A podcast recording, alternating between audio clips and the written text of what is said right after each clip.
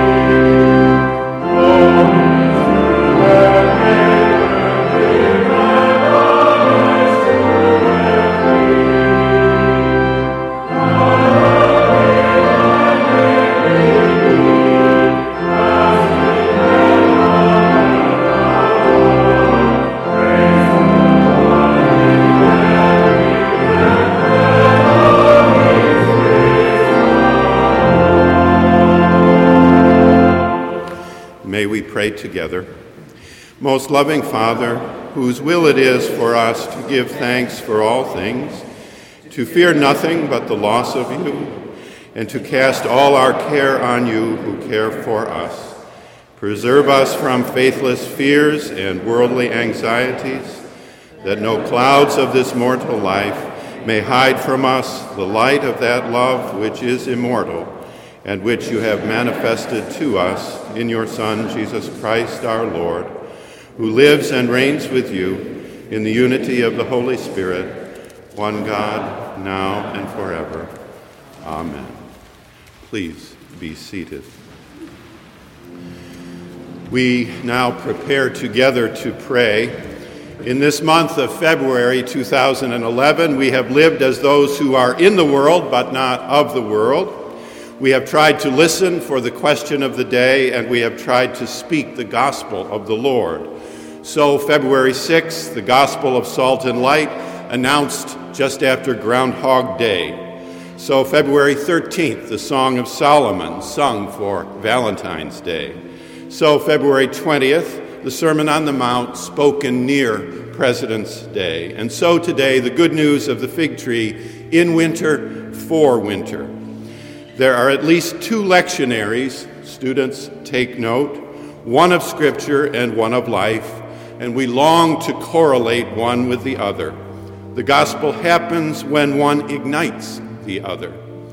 The deepest place for such existential spiritual connection of life and goodness is this place, right here, right now, especially where we recognize our humanity in the embrace of divinity.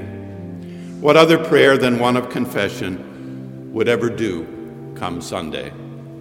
Let us pray.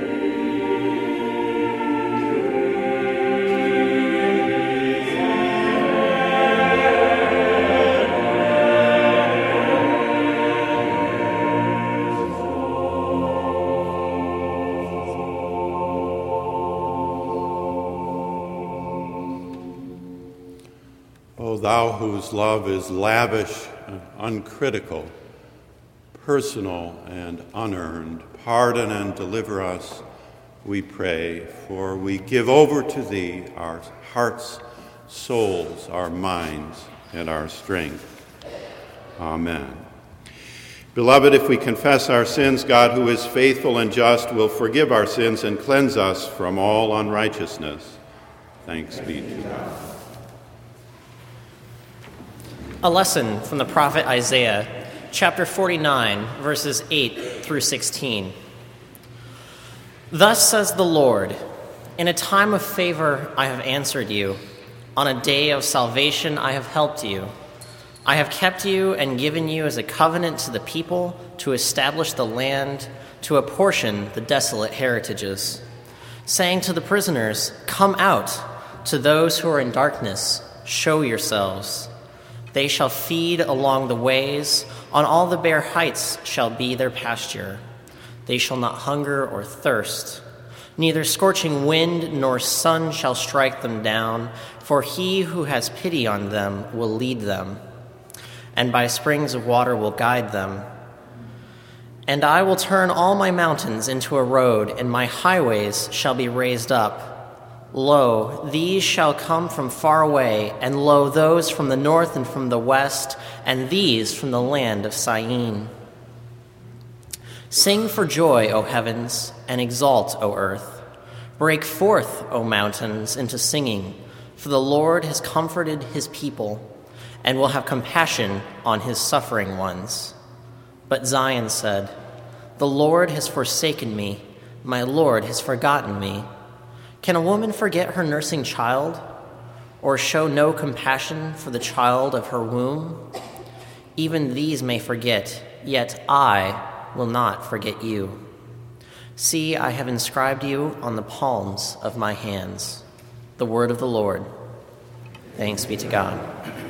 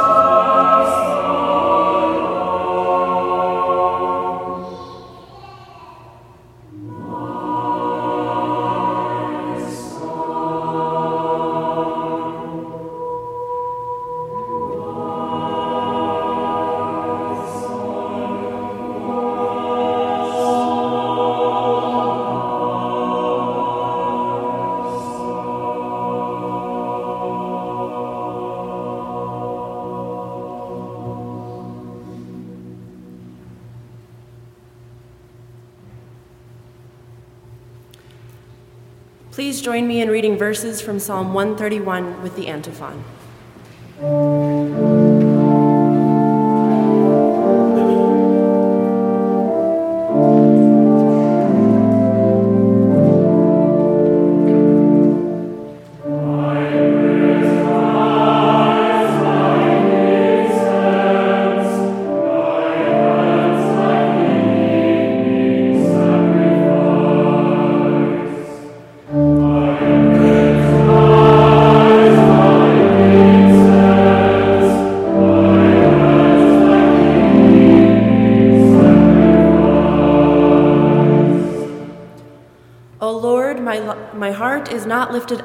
My eyes are not raised too high.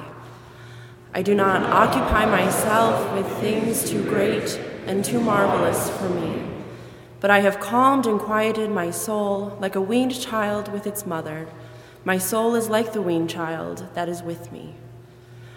O Israel, hope in the Lord from this time on and forevermore.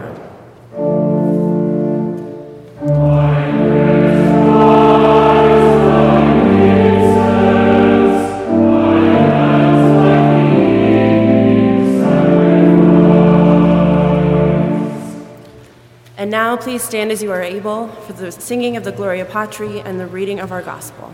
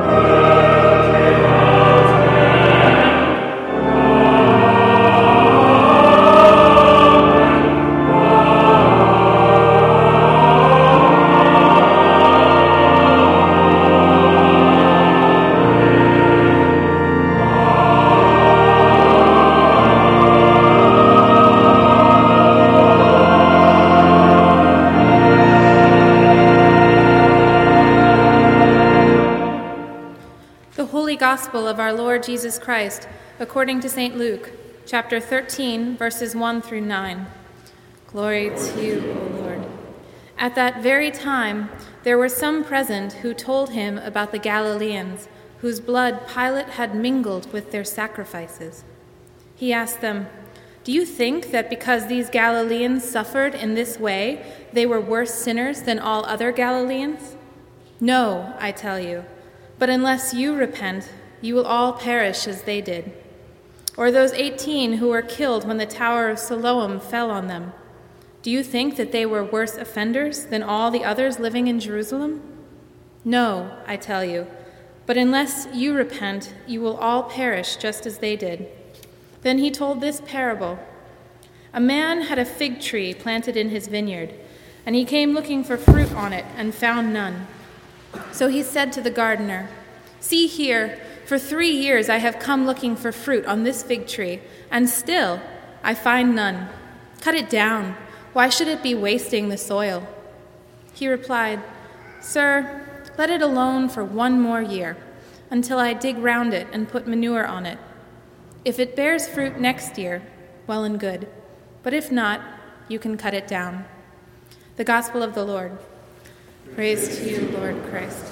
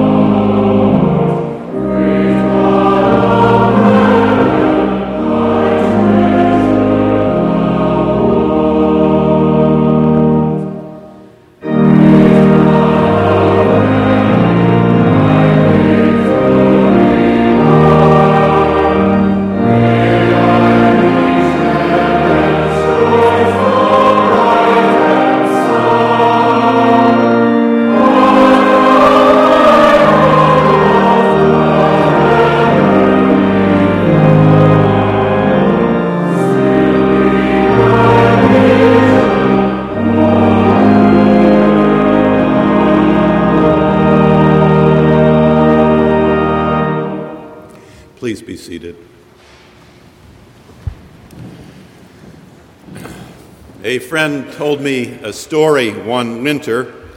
It is not a Groundhog Day story, nor a Valentine's Day story, nor a President's Day story, but simply a winter story.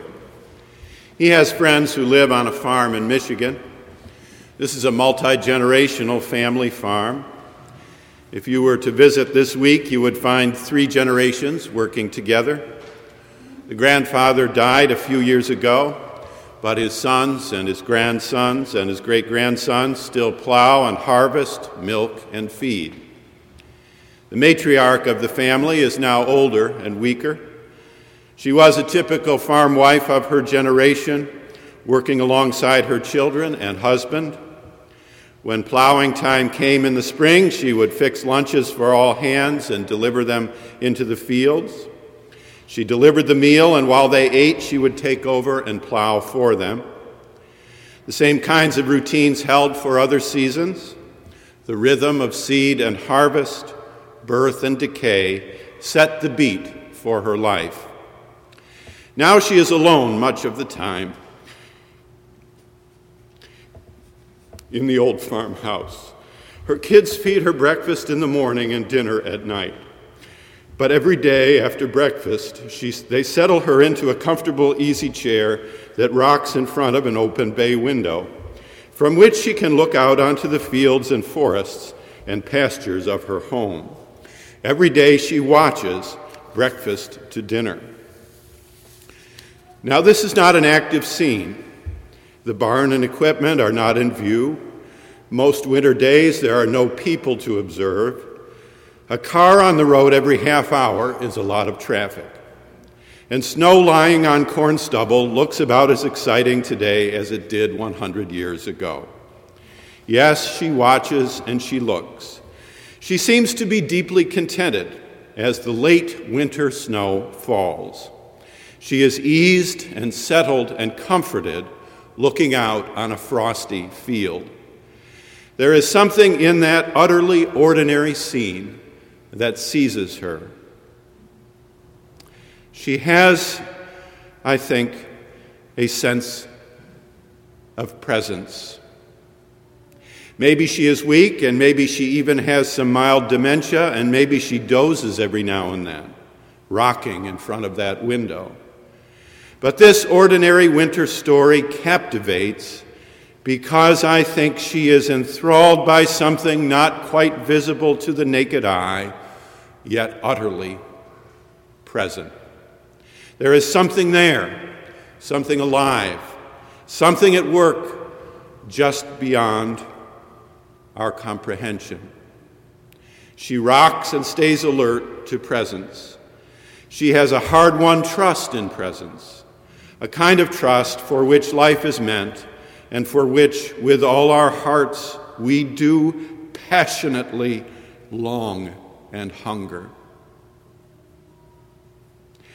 The gospel lesson for today tells of another view, not a pasture view, but a vineyard view, not from Michigan, but from Palestine, not of wheat, but of grapes, not in winter, but in harvest. This is one of the parables of the fig tree. Ah, the fig tree. From the fig tree, learn its lesson. You know what it means to be a fig tree in the New Testament. It's like being a turkey in America in November, or like being a green beer on St. Patrick's Day. You are going down. People step aside when they hear that story is about a fig tree. They step back 10 feet because they know that it is coming down. Sure enough, at least at the outset in our gospel, doom descends. In stomps the owner, stomp, stomp, stomp, fee, fi, fo, fum. Yes, we know what is coming. I have seen this lousy, lazy, no good, flea bitten, moth eaten, barren, fruitless, faithless, heartless, ruthless fig tree for three years and nothing. Where is the fruit? Show me the money. Where is the beef? Yes, we have a sinking feeling about the dear old fig tree having heard a sermon or three. Is there not fruit? Ah, and here it comes. Cut it down, throw it into the fire, off with their heads. And in the other Gospels, that is that. One dead fig tree, and let it be a warning to us. I came not to bring peace, but a sword. Not a jot or a tittle will pass away. Woe to you! Which is, of course, what makes today's lesson so interesting. Guess what? It's not over. It's not over till it's over. It's not over, at least according to Jesus in Luke 13. Not yet. This is the gospel according to Yogi Berra, who I read is in attendance at spring training this week. It ain't over till it's over. And with a little cunning and creativity, a little psalmist and saint in him, this lowly vine dresser says, Well, well, hang on a minute. Just you wait. There's something here. He sees something, sort of. Something alive, something at work, something just beyond our comprehension. Meanwhile, down on that Michigan farm, it is this same trust that keeps the woman at the farmhouse window, keeps her there and alive and attentive. Her spirit is invoked today in the reading from Isaiah. Her spirit is invoked today in the psalm we shared together. Picture her this week if you need and want reassurance. She has seen life from both sides hail and blizzard, silo accident and depression, birth and death, happiness and youth, tragedy and age. She has seen her husband grow up and grow old and die, as most wives do. She has cleaned out the barn, stretched a budget to fit over many children, and kept the Sabbath in the process. And now she just watches. Today, today there is a light snow falling to dust the corn stubble, and the wind is strong. I mean this whether or not she knows about heaven, she certainly knows about hell. She knows about regret and anxiety. Jean-Paul Sartre said that hell is other people, a continental dyspepsia that I have never fully understood. Two shorter, better definitions of hell are regret and anxiety. And our rocking farm wife has known them too how could she not? Regret when the son leaves the farm for dental school, anxiety over the crop planted but not fully harvested, regret at trips to Florida never taken when grandpa was well, anxiety over aging and care and dependence, regret over misdeeds in youth and mistakes in speech, anxiety about all that is yet to be on earth as it is in heaven. Regret is hell in the past tense. Anxiety is hell in the future tense. Nevertheless, that is a sermon in one word. Nevertheless, she rocks and watches and is comforted by what she sees to you and me, what she sees is Andrew Wyeth on a bad day, but she sees something else. Something there, something alive, something at work, just below the edge of our comprehension. Maybe it helps the vision to have a mild dementia. What heals regret and what tempers anxiety is what we are given in faith in trust. Meanwhile, back in Palestine, trust is what the vine dresser in our parable displays. He has a certain confidence, perhaps a confidence born in obedience to a great and loving Lord, yet still a confidence that where there is a well, will, there is a way, no matter what the immediate corn stubble evidence suggests. I struggle to intuit why this altered fig tree parable was so important for Luke and Luke's struggling church. It must have had singular meaning for Luke's church 70 years after Jesus' death and resurrection. Perhaps, Perhaps the parable is meant to give trusting patience to those who are waiting out what scholars call the delay of the parousia, or the expected but not actualized return of Christ on the clouds of heaven, as in 1 Thessalonians 4 and 5. Give me just a little more time, sings the gardener. Let it be, he says. Let it be. His is not a naive view. No, he recognizes that there comes a time when it is too late in every venture. He recognizes that the power to kill and give life is not his own. He recognizes that human labor and human investment are required for any progress. He recognizes the messiness of manure and the dailiness of water. He recognizes that trust for the future is trust not in human wisdom, but in divine grace. He recognizes the rigid limits of nature and history. He is a realist, but he trusts that there is something there, something alive, something not quite phenomenal, something just beyond our poor power to add or detract, beyond our comprehension. I could compare his sense, his trust, to today, to a late February or early or mid March day when it is still winter. It's still winter, yet there is a sense, a feeling. Soon the geese will be flying past, V by V. There is a bluish tint in the evergreens. There is more light and better light and later light. There is wind, but not with quite the bite. A light snow, maybe, like this morning, but one can fairly taste the maple syrup brewing a mile away. Spring is coming. Give me just a little more time, he asks.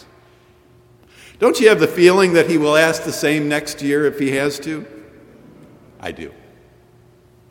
He, he harbors an inexplic- inexplicable but crucial sense, a trust that somehow that we cannot see, things are going to work out. As a Methodist Christian, I want that trust in my heart as I see so many conflicts abroad, like the conflict perennial between left and right some of us talk from the left and yet live from the right. Others talk from the right and yet live from the left. We talk a good social liberal game, but support all manner of segregation and injustice in where we live, how we live, as we live. We talk a good moral conservative game, but support all manner of waywardness when our own rights are at stake. Yet, if I read the Bible right, particularly the prophet Amos, social justice and personal morality go together, and where you lack one over time, you lack the other over time. It looks like snow on cornstalks, an ugly sameness. And I want to shout, Give me just a little more time, just one more generation, just some manure and water, just a few, a few more good preachers and a few, a few more dollars, and you just watch the figs fall. Too many to count. I want that trust that there is something there, alive, incomprehensible, that may just change the equation I want that trust that there is something alive, incomprehensible, that may open up a different conversation, a new way that honestly respects both the plumb line of justice and the plumb line of righteousness, as well as all the historical, organizational, relational, and other peculiarities of life. And right now, as a minister. I want to be able to offer a sense of trust to you right now. Realistically, yes, but personally and truly, in place of all of your heartfelt regret, perhaps carried like a millstone for months or years, in place of your frightful and human anxiety, carried like a millstone for months or years, the anxiety of youth and the regret of age, may they be gone. I want for us that trust that there is something close to your heart, alive, maybe not quite comprehensible, that whispers morning, evening, let it be. Give it another year. Maybe a little manure, maybe a little water. Let it be. And as a person, a human being, stuck somewhere between regret and anxiety, I want that trust, that simple trust, like those who heard beside the Syrian sea the gracious calling of the Lord. Let us, like them, without a word, rise up and follow him. Meanwhile, down on the farm, think about her this week Monday and Thursday, alone and content, looking out onto a gray pasture. What keeps her going? What helps her see? What makes her happy? What brings her comfort? What gives her peace? Is it that trust, that faith working through love, that, that human response to the faithfulness of Jesus Christ? that loving trust that, as 1 Corinthians it, has it, bears all things, believes all things, hopes all things, endures all things. That same early follower of Jesus wrote elsewhere One thing I do, forgetting what lies behind, straining forward to what lies ahead, I press on toward the goal for the prize of the upward call of God in Christ Jesus. It was an Irishman, Patrick, a killer of snakes and a lover of souls, who pronounced the same blessing in his breastplate Christ before me, Christ beneath me. Listen to that medieval convent maiden's prayer, Julian of Norwich. All will be well, and all will be well, and all will be well. There is something There is someone there, alive and untamed, creating, giving, trust faith, trust faith, trust faith for those who receive the gift in the heart. Paul Lehmann taught us God is at work in the world to make and keep human life human. Ralph Harper reminded us presence suggests an alternate way of thinking about time and space. In a very early pastoral visit, I've heard a homebound octogenarian, eyes gleaming, affirm, I know whom I can trust. And David sang in the Psalms, in the teeth of Absalom's death, the Lord is my light and my salvation. Whom shall I fear? And so, in just a few minutes together, in fine four part harmony, we shall stand and sing this morning. The soul that on Jesus still leans for repose, I will not, I will not desert to his foes. That soul, though all hell should endeavor to shake. I'll never, no, never, no, never forsake.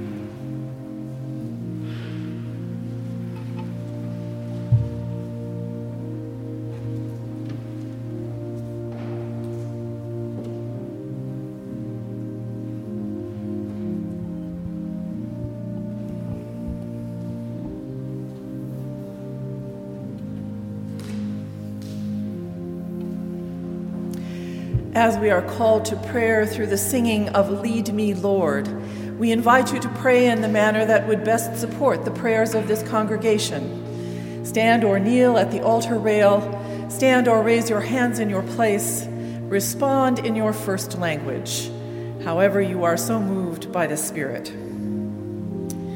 The Iona community in Scotland helps us to shape our prayers this morning, and we give thanks to our brothers and sisters at Iona for their gifts of hospitality and liturgy in their service with and to the poor. I will set the intention and then say, In your grace, if you would respond, hear our prayer. Dearly beloved, let us pray together.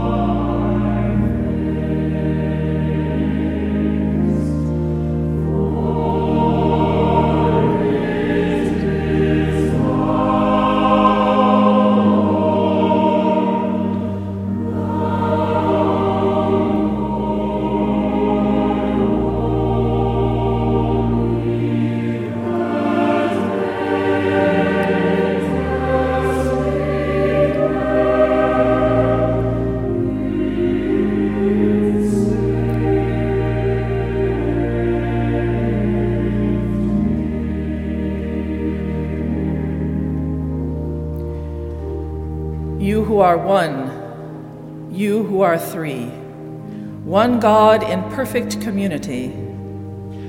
We who are created in your image are glad and grateful for your presence with us as source of all life and Christ and Spirit, for your encouragement by your gifts and fruits in our lives, for your empowerment to grow in love and to choose the good. In your grace of invitation and inclusion, we lift up in prayer someone who we have met or remembered today and for whom we want to pray. In your grace, hear our prayer. Someone who faces a particular challenge of body, mind, spirit. In your grace, hear our prayer. A troubled situation in our world today. In your grace, hear our prayer. All who travel and all who must be away from their families. In your grace, hear our prayer. A threatened part of creation in your grace, hear our prayer. Silently, we lift up someone who we find it hard to forgive or to trust. In your grace, hear our prayer. The joys and celebrations of our human life. In your grace, hear our prayer we lift up ourselves that we might grow in generosity of spirit, clarity of mind, and warmth of affection. In your grace, hear our prayer.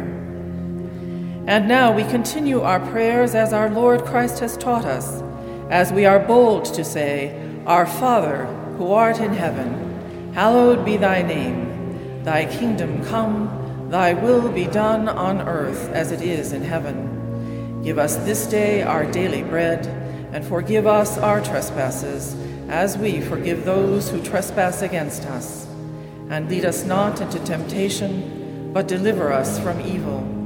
For thine is the kingdom, and the power, and the glory forever and ever. Amen.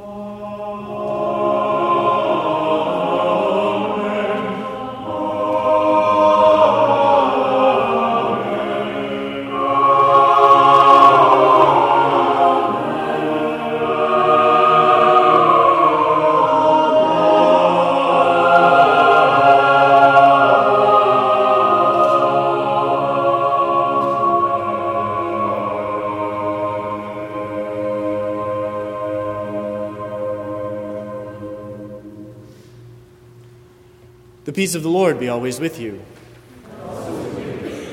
We welcome you here to the Nave of Marsh Chapel this Sunday. We are glad you are here and would encourage you to take a moment to put your name and contact information in the red pads found along the center aisle of each pew and to pass the pads along to your neighbor so that we can get to know you better and help you get to know one another better throughout the week.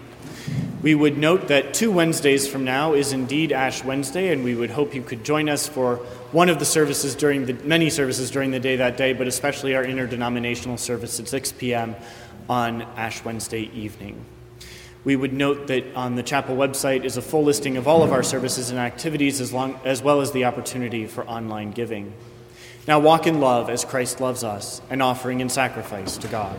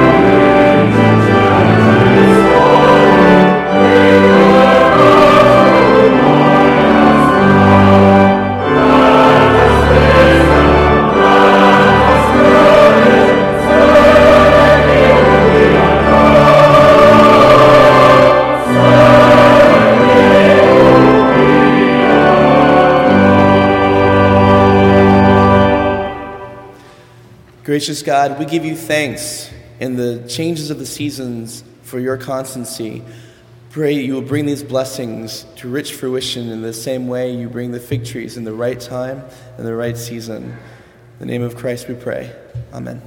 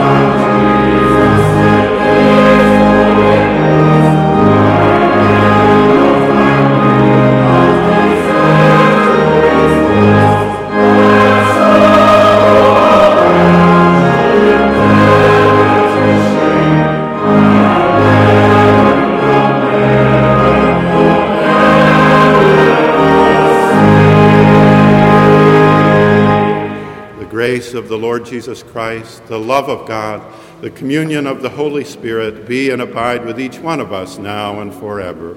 Amen.